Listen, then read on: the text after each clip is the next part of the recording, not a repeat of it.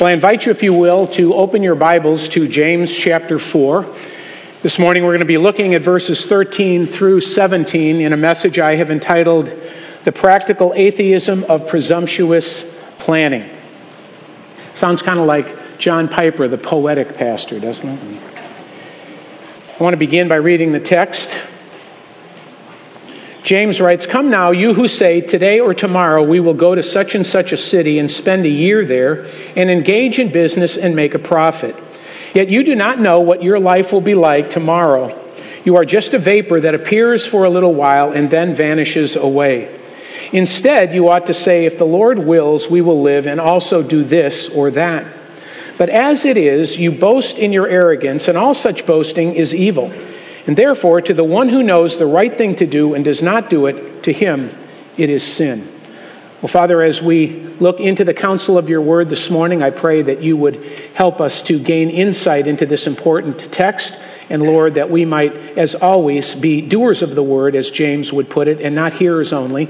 And Lord, that you might further sanctify us to truth as we embrace these principles. And Lord, that we again become more Christ like and more honoring to you by doing so. And we ask that in Christ's name. Amen. Well, I want to start out this morning by taking a survey. Raise your hand if you like to make plans. Oh man, lots of you. Okay. How many of you today have lunch plans? Raise your hand. How many of you thought to invite me? uh, one. Okay, yes, my granddaughter. Well, I'll take it. We make all kinds of plans, don't we? We make plans about a career, our education, our finances, marriage, retirement, everything. And the truth is is that we have plans all the time. We have plans today. We make plans for next week and next month, next year and probably well beyond that. Now we're going to see in a moment from our text that there is nothing wrong with making plans. But in our text, James reminds us of a serious flaw that I'm sure all of us have been or are guilty of on a regular basis. And it is the sin of practical atheism. And this is what I mean. As believers, we readily acknowledge the lordship of Christ in our lives. We understand the sovereignty of God. We understand the providence of God. But when it comes down to the business of daily living, isn't it true that we often set those facts aside? In other words, we acknowledge God in the spiritual aspects of our life, but we don't acknowledge Him or invite His Lordship into the business aspects of our life. So we often can function as though Jesus really is not Lord. We make our daily plans, we may set goals for ourselves. We go about to accomplish our dreams, and we often do it all without acknowledging God in prayer or even thinking about asking Him for help, or certainly in turning to His Word for guidance on a particular issue. So we can behave like believers in our spiritual and devotional lives, but we often behave like unbelievers in the daily business aspects of our life. And here's the thing, beloved. If we say that we are believers, and we are, and we say that we believe on Jesus as our Lord and Savior, and then we deny it by conducting our lives without Him, as if we are our own lords and masters, then we are guilty of living a life of practical atheism. When we plan presumptuously, we're guilty of this practical atheism. Now, this is the problem that James is addressing in the text this morning. And I want to say that I think it's a problem that's as prevalent today as it was back in James's day.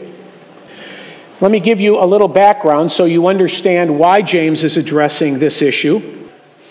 In the first century, the Jewish people generally took to an agricultural way of life. But remember, in the dispersion, as they were scattered, because of persecution and because of trials, the Jewish Christians settled in all kinds of cities throughout the Mediterranean world.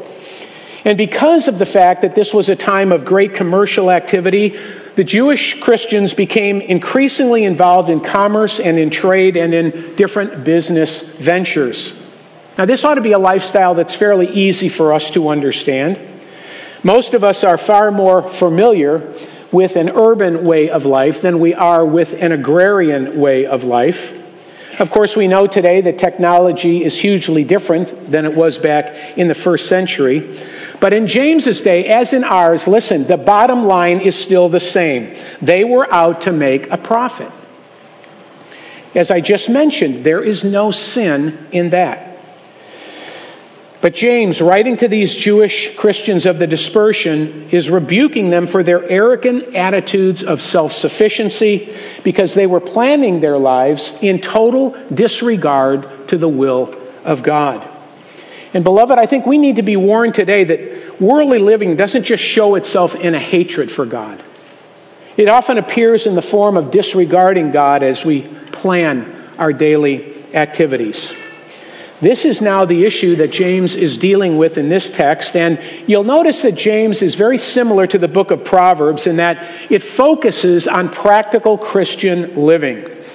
In our text specifically this morning, we're going to see that James lays out three biblical principles that, when applied, will lead to godly planning and thus help us to avoid the practical atheism of presumptuous planning. So let's look at this. The first principle of godly planning is that our life should have plans. Our life should have plans. Notice verse 13. James writes, Come now, you who say, Today or tomorrow we will go to such and such a city and spend a year there and engage in business and make a profit. You'll notice here that James opens with a clarion call here. He says, Come now, or listen now. And this implies really a great disapproval. It, it, implies a sense of urgency against what is kind of a new form of worldliness in this group of believers. So it's a bold call to say basically, pay attention, listen up to what I'm going to tell you. The only other time this phrase appears in the Bible is in James chapter 5, verse 1. So it tells us that James has something very important that he wants to tell them. But we would greatly misinterpret this passage if we assume that James is against the idea of making plans. In fact, that's not the case at all. I want to go so far as to say that God wants us to make plans, and we see this in Scripture. In Psalm chapter 20, verse 4, we read this May He, that is God, grant your heart's desire and fulfill all of your counsel or all of your plans. In Proverbs chapter 20, verse 18, Solomon writes, Prepare plans by consultation and make war by wise guidance. Proverbs 16:9 says, The mind of man plans his way, but the Lord directs his steps. In Proverbs 16, verse 3, we read this Commit your works to the Lord, and your plans will be established. And then Jesus himself says in Luke chapter 14, verse 28 For which one of you, when he wants to build a tower, does not first sit down and calculate the cost to see if he has enough to complete it? So here's the thing planning in and of itself is good. We don't want to get the idea that planning is ungodly. Planning is a godly thing to do. And the businessmen that James is addressing here were very good at it. In fact, my guess is that many of them were aggressive entrepreneurs. They were A type personalities, organized, very goal oriented. Any of you like that? Raise your hand. I can pick some of you out. But notice what we learn about these businessmen in verse 13. Most obvious, of course, is who was doing the planning. James is referring to Jewish Christians scattered from their homeland across Asia Minor. But next is when they were planning. Notice they had circled today or tomorrow on their calendars.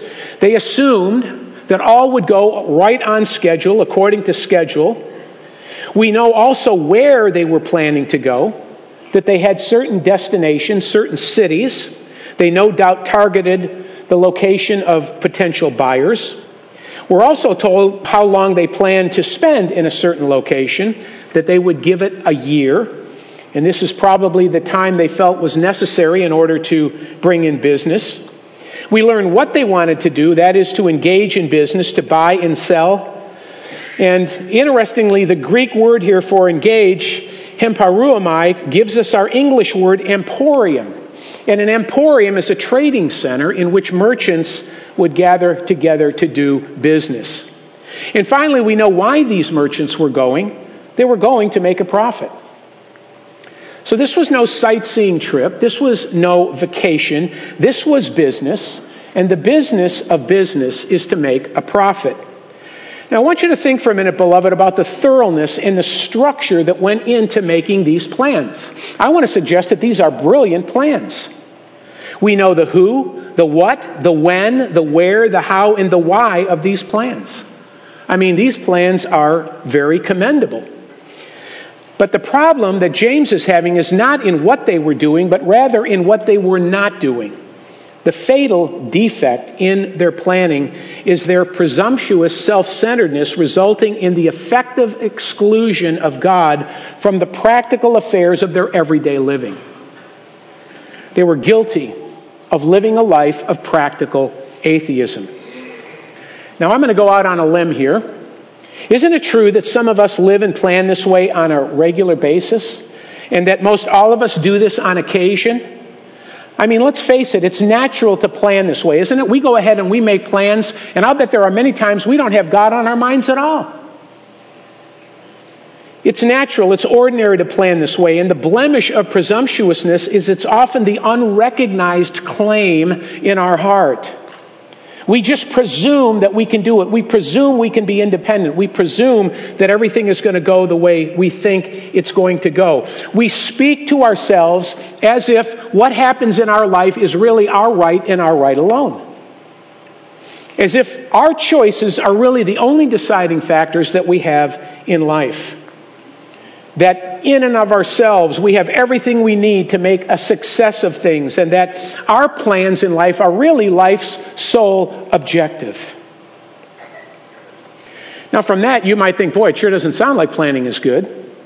But planning is good. And if planning is a good thing, then what do we need to consider in order to avoid the pitfalls of presumptuous planning? And this brings us to our second godly principle. In addition to seeing that our life should have plans, we should also plan knowing that life is uncertain and that life is short. Life is uncertain and life is short. Look at verse 14. Yet you do not know what your life will be like tomorrow. You are just a vapor that appears for a little while and then vanishes away. You see, beloved, the sin of presumptuous planning comes from a wrong understanding of ourselves in relationship to our own lives and our own ambitions. It's really, as James would describe it, it's a sin of self arrogance. Because you see, we assume ourselves that the time is on our side and at our disposal. In other words, we'll have today, we'll have tomorrow. How many of you get agitated or delayed when your schedule is thrown off? Raise your hand. Come on, everybody, let's go. We don't like that, do we? We plan, and when things don't go the way we plan, we get annoyed, we get agitated, like we have and need to have total control over everything that happens. And don't we often plan like our plans have no chance of failing if we're in control? And don't we take for granted that we'll have tomorrow and we really don't give it too much thought? We also make plans as if our personal ability, that is, our engaging efforts and the profit motive, whatever the gain is in what we're doing, are the only issues that we need to take into account. It's amazing when we plan, beloved, how earthly we can be. And we just make ourselves the overseers of everything that we are planning. When we do that, we overlook and we completely fail to take into account the brevity and the fragility of life. And so in verse 14, what I just read, James cuts into this worldly attitude and he exposes two ways in which believers can be presumptuous when they plan. And the first uh, of, of those that he addresses uh, is the, the fact that we can be guilty of presumption because of our ignorance concerning the future. Like these businessmen, isn't it true we often fail to take into account that our tomorrows are always uncertain? How many of you can sit here today and say, Pastor Jack, my life has turned out exactly the way I planned? Anybody? How many of you have said, I've had more left turns than I can shake a stick at, right? Life doesn't always turn out the way we plan it, does it? How many of your plans in life have been scrapped or changed or become obsolete? How many of your plans were interrupted by unforeseen circumstances or bad decisions or life's tragedies or financial challenges or medical issues or relational difficulties? I would venture to guess that in one of those categories, most every one of us could raise our hand. And the list goes on and on, doesn't it? Now, listen, I'm not trying to be morbid here. All right? This is not a gloom and doom sermon, although you may think, well, it sure sounds like one. Listen, life brings many blessings. Amen? And it brings much joy. Amen? And we should enjoy our life in Christ, and we should live with the joy of the Spirit indwelling us. But here's the point we have to live also knowing that we are not guaranteed tomorrow. Amen? I mean, look what COVID did to the whole world. If I had told you before COVID, um, in about one week, the whole world is going to be shut down and isolated, what would you have told me? Pastor Jack, what have you been smoking? Right? You would have said, What are you talking about? Whoever would have thought that we would have gone through something like COVID? We just don't know, do we, what tomorrow is going to bring. I love what John MacArthur says. This is what he says, and I quote He says, Life is far from simple. It is a complex matrix of forces, events, people, contingencies, circumstances over which we have little or no control, making it impossible for anyone to ascertain, design, or assure any specific future. Despite that, some people foolishly imagine that they are in charge of their lives. Sadly, such people ignore not only the existence of God's will, but also its benefit. Christians have the comfort of knowing that the sovereign, omniscient, omnipotent God of the universe controls every event and circumstance of their lives and weaves them all into his perfect plan for them. Amen. Listen, that truth that MacArthur laid down there is what keeps us standing on solid ground rather than on sinking sand when life seems to get derailed, when our plans do not work out the way that we expected. And I say that because when we plan, realizing that our plans are in the hands of God first and foremost, then we plan right. We plan knowing that He may veto our plans. He may move us in an entirely different direction. He may allow circumstances that we could not foresee. You see, if we plan as though we have complete control or authority over our lives, then when things derail, we'll be unprepared for that.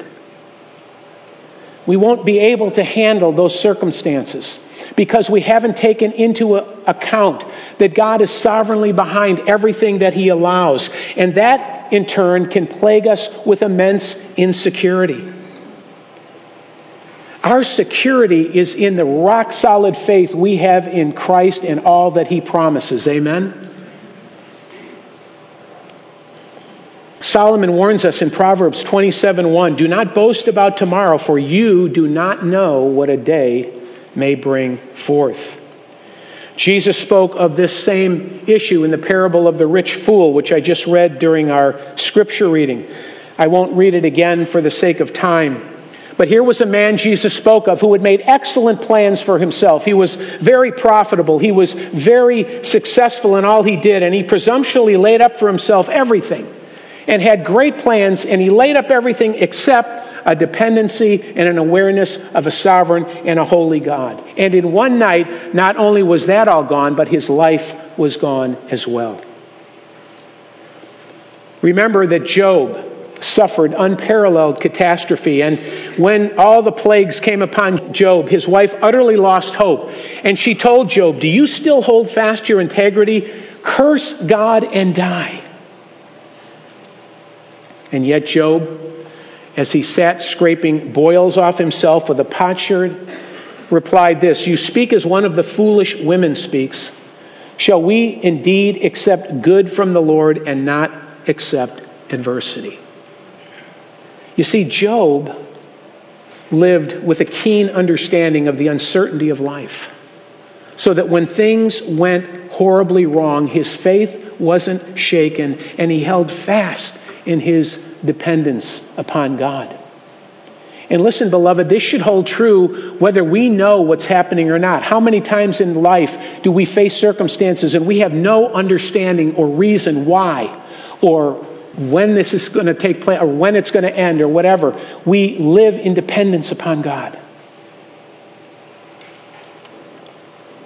We need to live as Job lived. So don't forget to lay your plans before God and remember that we are dependent upon Him in all things. God is in tomorrow, and you and I are not. So walk by faith, and life's uncertainties will not deter you, they will not defeat you, and they certainly will not derail you. But we see something else also in verse 14. In addition to these businessmen being ignorant of the future, we see they also completely disregarded the brevity of life. Look at the end of verse 14 where James writes, You are just a vapor that appears for a little while and then vanishes away. No one expounded on this more thoroughly than Solomon in Ecclesiastes. In fact, in Ecclesiastes 1, Solomon points out the vanity of life, saying that a generation comes and a generation goes, but the earth remains forever. In Ecclesiastes 6:12, he writes, "For who knows what is good for a man during his lifetime, during the few years of his futile life?" Job also spoke of the brevity of life, saying in Job 14, verses 1 and 2, Man who is born of woman is short lived and full of turmoil. Like a flower, he comes forth and withers. He also flees like a shadow and does not remain. So life, in one sense, is like a vapor, isn't it? It's a puff of smoke. You ever tried to grab onto smoke? You see it, and in an instant, it's gone. And that's how transitory life is.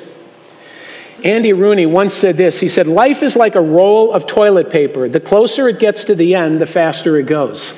I think that's. Now that's biblical. I like that.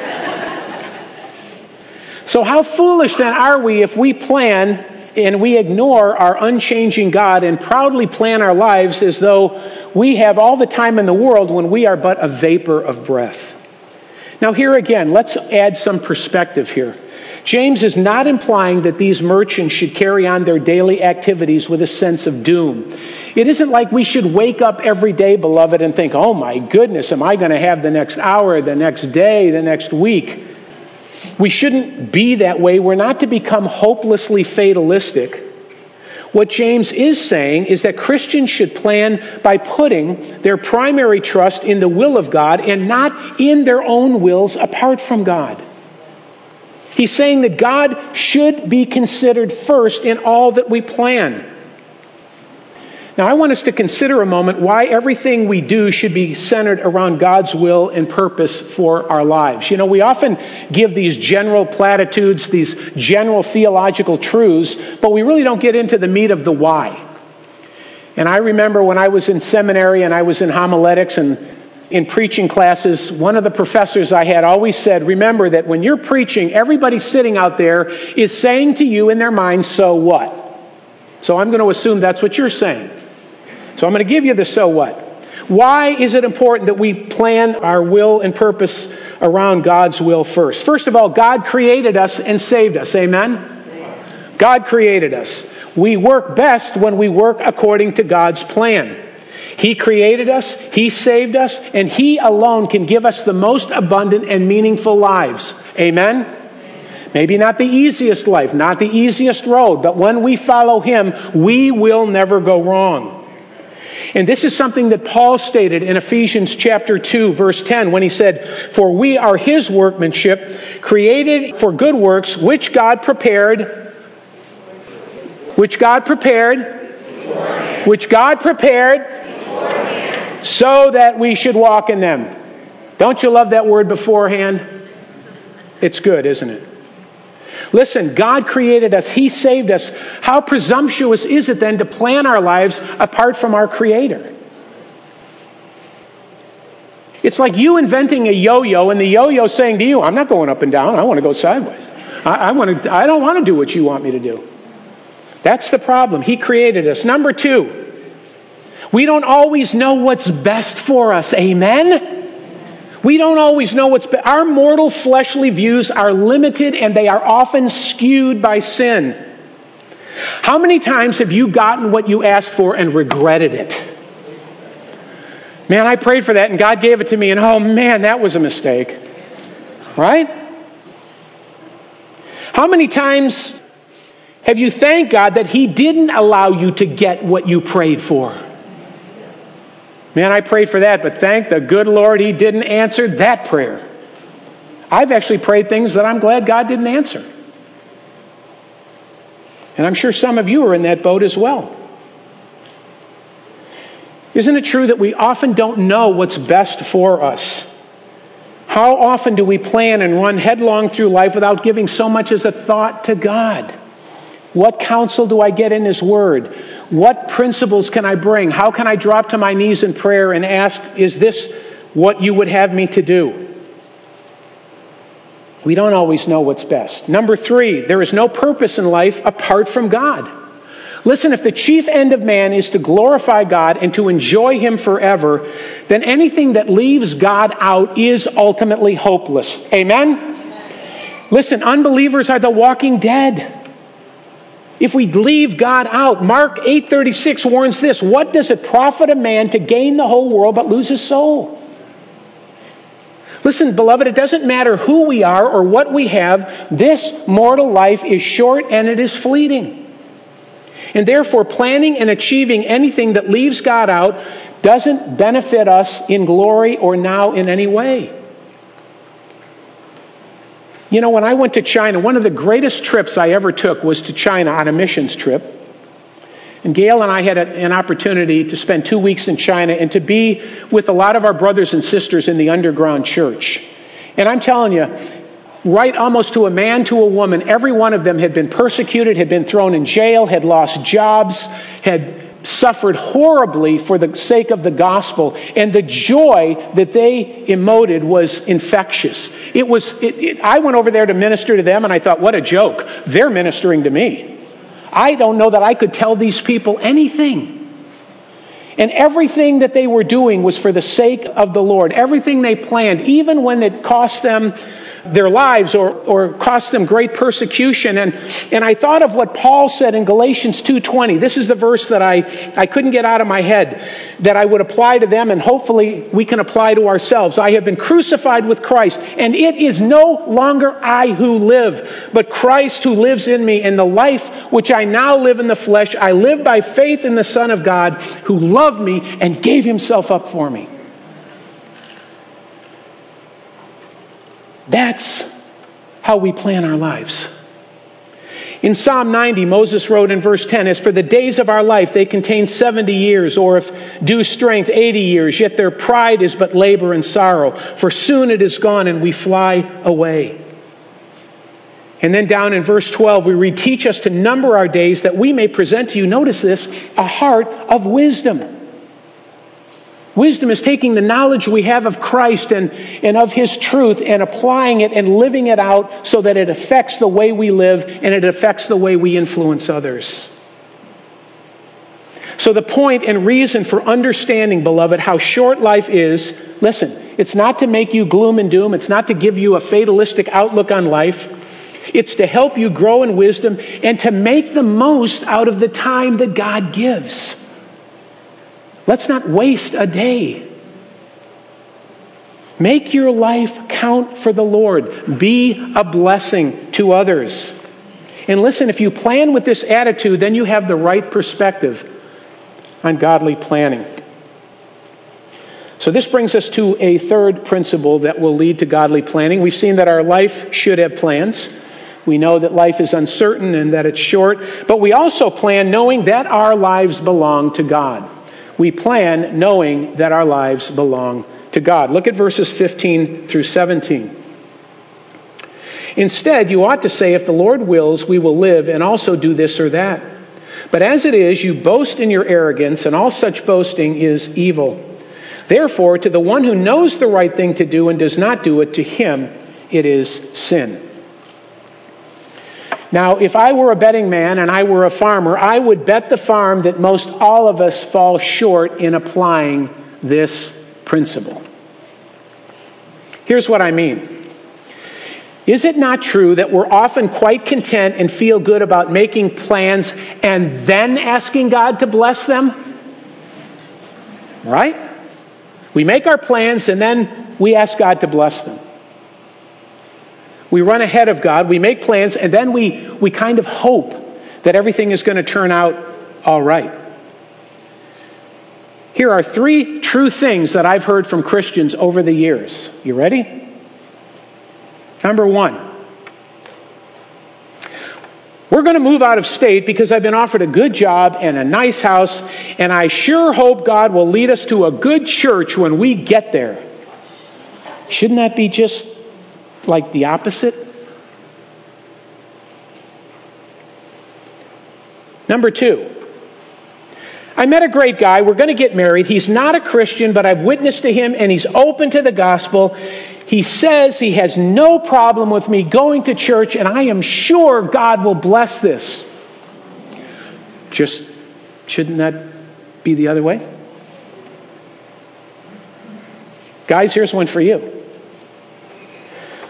I know I should not be governed by the tyranny of immediacy, but this car is being offered at a super price. So I'm going to buy it right now. I know our money is tight, but I'm sure my wife will see this as a gift from God. I know what my wife would say. I hope you enjoy the couch. But pick your situation. Isn't it true that we often make a myriad of decisions without so much as giving God a thought in the matter? How many times do we first seek the Lord's will and are open to His leading before we make plans? And isn't it also true that sometimes, even when we know the Lord's will doesn't align with ours, we go ahead and make plans anyway, even though we know better? Have you not ever made plans knowing that you were going against the will of God? Yes, you have. Thank you.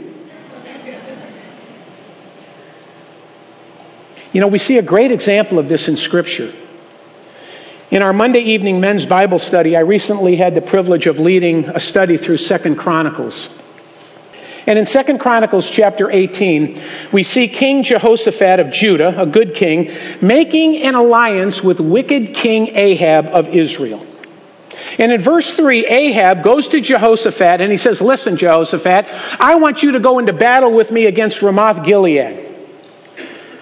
Now, this is interesting. Jehoshaphat agreed, but he says, you know what? First of all, before we do this, I want to consult a real prophet of the Lord.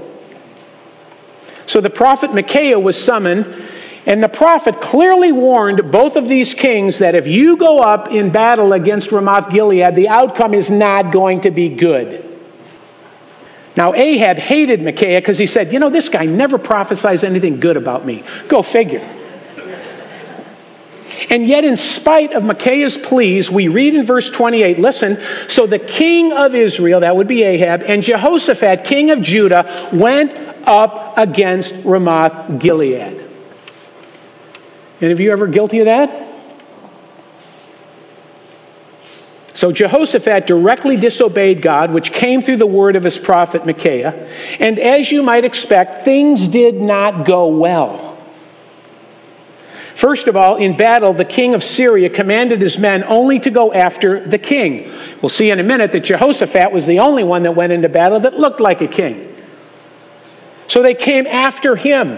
They turned toward Jehoshaphat to kill him, but Jehoshaphat, in the midst of this battle, cries out to the Lord to save him, and God miraculously drew the enemies away from Jehoshaphat. Now, it didn't work out so well for Ahab. Ahab disguised himself so he wouldn't look like a king. Well, that didn't work because in battle, Ahab was killed when a random arrow struck him between the joints of his armor and he died. Any sovereignty in that? Now, you would think after this escapade that Jehoshaphat would cling to every word that the prophet would tell him, wouldn't you? You'd think he'd be, whoa, big mistake. Let's try this again and tell me about anything you need for me to know. And yet, unbelievably, we read that Jehoshaphat would go on to make another ungodly alliance with Ahaziah, the king of Israel. And we're told in Second Chronicles chapter 20, verses 35 through 37, that because of it, the Lord destroyed all his works. This is the danger of getting outside of the will of God when we know better. There are always consequences. And James, in a broad sense, is telling us this, beloved, that because of life's uncertainties and because of our ignorance of the future, we should consider God in all of our ways. The Christian life, listen, is not a game of chance. We don't decide our lives by the flip of a coin. God has purpose and direction and work for us to do. And it's only when we depend upon the plans of God that we gain true meaning and purpose in life. But you know, so often we just don't want to hear this. There are times we know God's will and we don't like it. Amen? We don't want to do that. Why? Because the heart wants what it wants. The heart is selfish, it's self centered. The heart, the flesh, wants to do things the way it wants to do things. And this is the battle we have against the flesh and the spirit. We don't prefer God's will, and even less sometimes do we refer to God's will. Now, listen, beloved, if this describes you, you need to change your way of thinking. And James tells us exactly what we need to do. He says, instead, notice this, verse 14, you ought to say, if the Lord wills, we will live and also do this or that.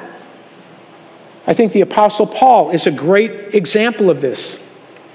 He was constantly announcing his plans to fellow Christians, but he was first careful to submit all of his plans to the Lord.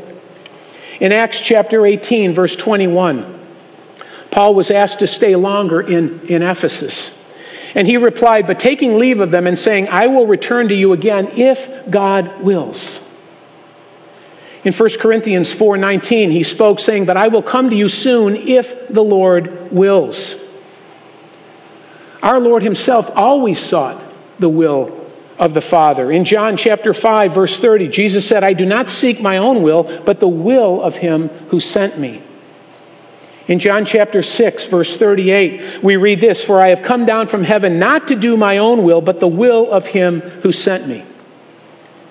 In fact, Jesus was so intent on doing the Father's will that it literally cost him his life. In the Garden of Gethsemane, Jesus said in Matthew 26 39, My Father, if it is possible, let this cup pass from me, yet not as I will, but as you will. So, what's the point? The point is this, beloved. Remember that your life and your plans first belong to God. It's not that you simply tack on, if the Lord wills, to every prayer and every plan, although it's good to say it out loud once in a while, right? Remind yourself of who's really in control of your life. Have a mindset and a heart attitude which filters all you do through the truth that your life belongs to God and that He is alone in control of all of your days. And, beloved, listen, it's not living in morbidity or fatalism, it's living with the realization that your future plans may not happen or they may change. God may allow your health to change. He may allow your finances to change. He may allow your relationships to change or your career to change. He may allow your goals or your aspirations to change. So listen, it's good to plan, but keep the phone off the hook, right? Or cell phone off the whatever. Because listen, God may lead you in another direction. Now, in verse 16, James reveals the sins of those who have disregarded his will. Notice what he says again. But as it is, you boast in your arrogance. All such boasting, again, is evil. I want you to feel the force of this statement here. James is not simply saying that making our plans without submission to God is just a, a bad case of negligence or forgetfulness. He's saying, look, it's a matter of arrogance. It's a matter of boasting and reveling in our self sufficiency. And he even goes so far as to say that it falls into the realm of being evil. I find that it's very natural for us to become arrogant or prideful over our profits, our possessions, or our positions. And again, there's no sin in having, there's no sin in attaining.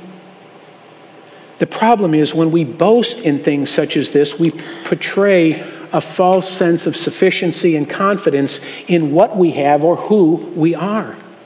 You see, boasting disregards God. And this was Lucifer's fatal sin in Isaiah chapter 14, verses 13 and 14, when five times he said, I will instead of thy will. You see, boasting elevates our importance over God, and, and then that's characteristic of what the world does. It fails to take into account that God can evaporate our pride, He can evaporate our plans in a heartbeat.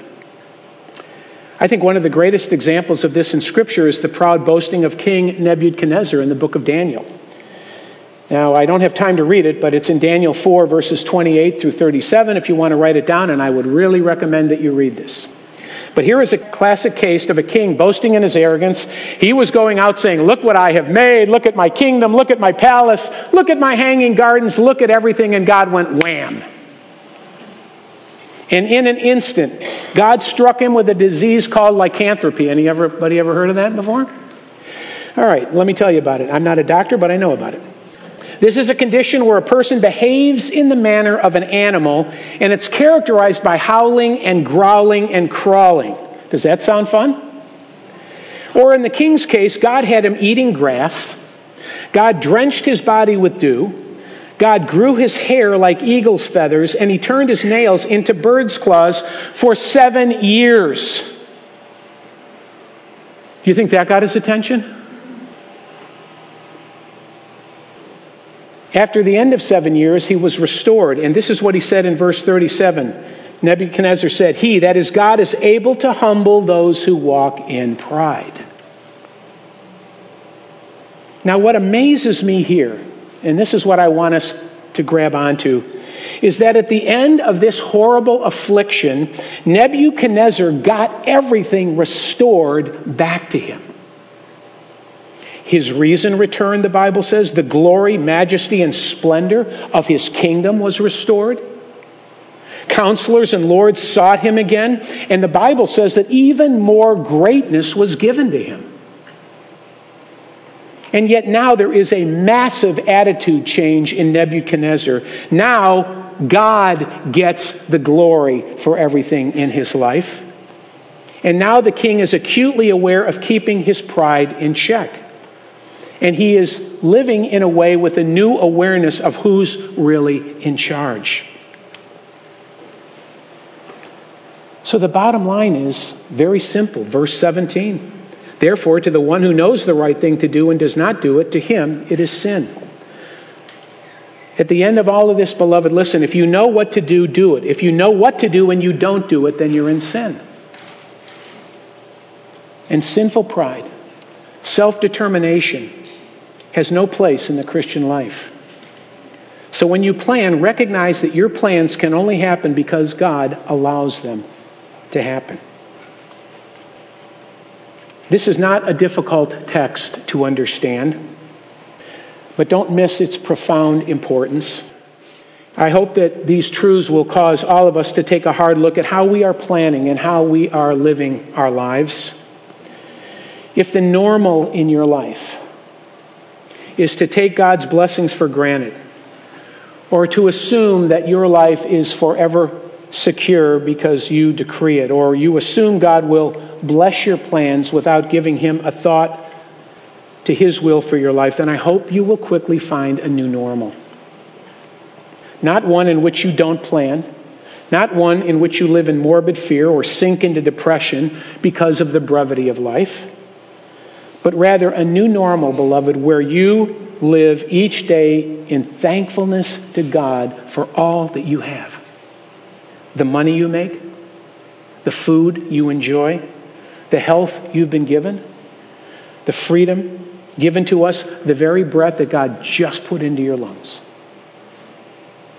A new normal in which you live in calmness and peace trusting God for every tomorrow that He gives you, and a new normal in which you place all of your plans at the feet of the Savior, so as first to seek His will in all that you do. So make plans, acknowledge the uncertainty of the future, and understand the brevity of life, and remember that your life belongs to God. I think Solomon said it best in Proverbs 3 5 and 6 when he said, Trust in the Lord with all your heart and do not lean to your own understanding. In all of your ways, acknowledge him, and he will make your paths straight.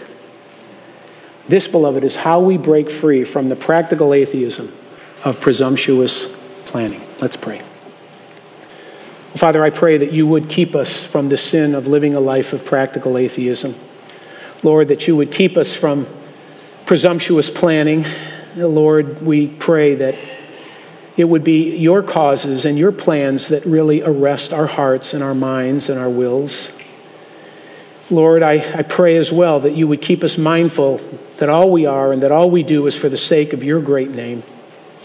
Lord, we would pray that our lives would give you glory, the glory you alone deserve, as you expend us for you to the fullest. And I think, Lord, of the delight in your promises to David, where you assured him, I will instruct you and teach you in the way which you should go, and that I will counsel you with my eye upon you. So, Lord, please give us wisdom in our planning that we would seek you first, your will, not our own. And Lord, that as we seek your will, that our lives would be a living testimony of kingdom living in the here and now. Lord, we desire to labor towards that end, and we ask all these things in the name of Jesus. Amen.